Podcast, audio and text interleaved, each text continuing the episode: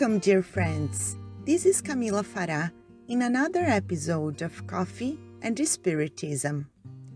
Tarcio Rodrigues brings us today a message from the book The Way, the Truth, and the Life, psychographed by Francisco Cândido Xavier.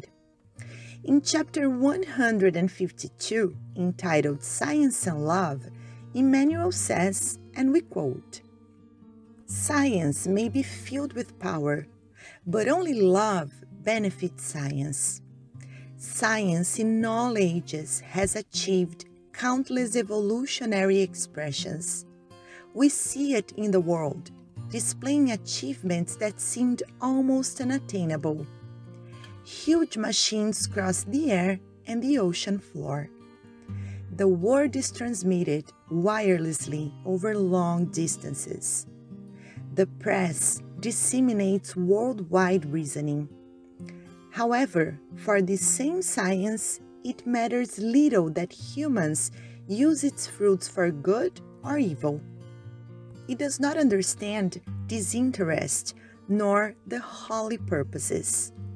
Love, however, gets closer to its works and corrects them, giving them the awareness of the good. It teaches that every machine may serve as divine utility on the way of humans to God that should only transmit the edifying word as a gift of the Most High, that would only be fair to publish elevated reasoning for the redeeming effort of the creatures. If science discovers explosives, love clarifies their use in the opening of roads that connect peoples. If the first writes a book, the latter teaches how to record the comforting truth. Unquote. Comments in his message the first verse of the eighth chapter of the first letter from Paul to the Corinthians. The chapter begins as it follows now, concerning things offered to idols, we know that we all have knowledge. But knowledge puffs up, while love builds up. Those who think they know something do not yet know as they ought to know.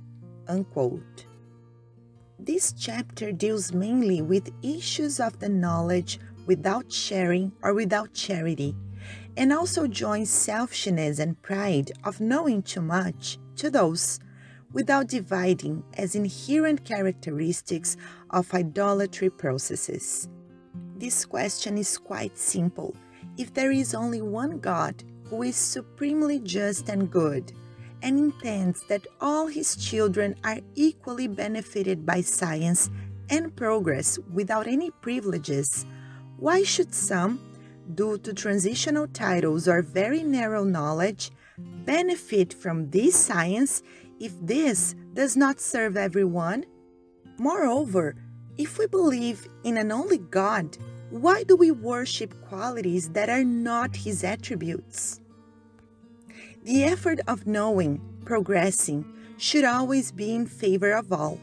We are co workers of a great divine work, and God asks us only a little sharing that will make us even freer.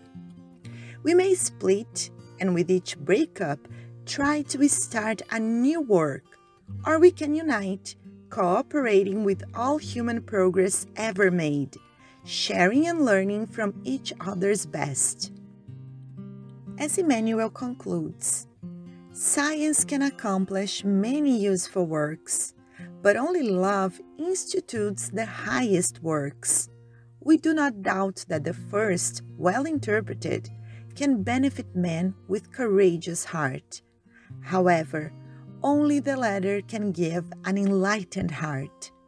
The world remains in obscurity and suffering because science has been hired by hatred that annihilates and perverts, and will only reach the port of safety when it surrenders fully to the love of Jesus Christ. Peace and love to you all and until the next episode of Coffee and Spiritism.